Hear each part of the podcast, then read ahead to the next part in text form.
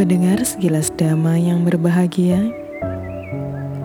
setelah ditahbis sebagai bikuni, aku ingat bahwa aku sudah pernah terlahir sebelumnya. Mata sakti telah termurnikan.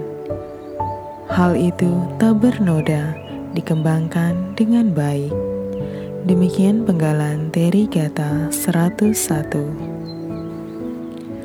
Sakula Bikuni Mata Sakti Sakula adalah perumah tangga perempuan yang kaya raya. Ia tinggal bersama suami dan kedua anaknya di Sawati. Sakula gemar melakukan kebajikan. Tak kala Sang Bagawa menerima undangan derma dari Anata Pindika, Sakula mendengar dhamma yang Sang Bagawa jelaskan. Sakula merasa sangat bahagia dan memutuskan menjadi bikuni, meninggalkan semua hartanya. Pada masa Buddha Padumutara, Sakula lahir sebagai Nanda, adik tiri Buddha Padumutara. Nanda pernah mengucapkan tekad untuk menjadi yang unggul dalam mata sakti di hadapan Buddha Padumutara. Pada masa Buddha Kasapa, bakal Sakula menjadi seorang petapa hutan ia pernah mendemakan minyak yang diperolehnya dari seorang dermawan untuk pelita di stupa relik Buddha Kasapa. Setelah meninggal dan mengalami kelahiran ulang yang tak terhitung jumlahnya, ia lahir menjadi Sakula.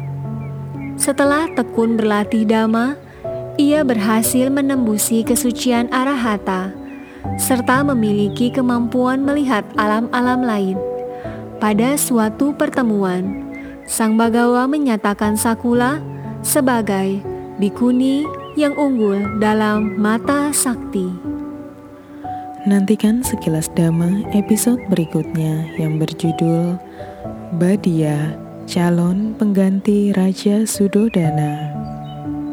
Sekilas Dhamma spesial kisah hidup Sang Tathagata akan hadir selama 100 hari menyambut Hari Waisak 2562 tahun 2021. Sekilas Dhamma dapat didengarkan melalui Spotify dan channel YouTube Cetia Dhamma Dayada dengan kata kunci Sekilas Dhamma.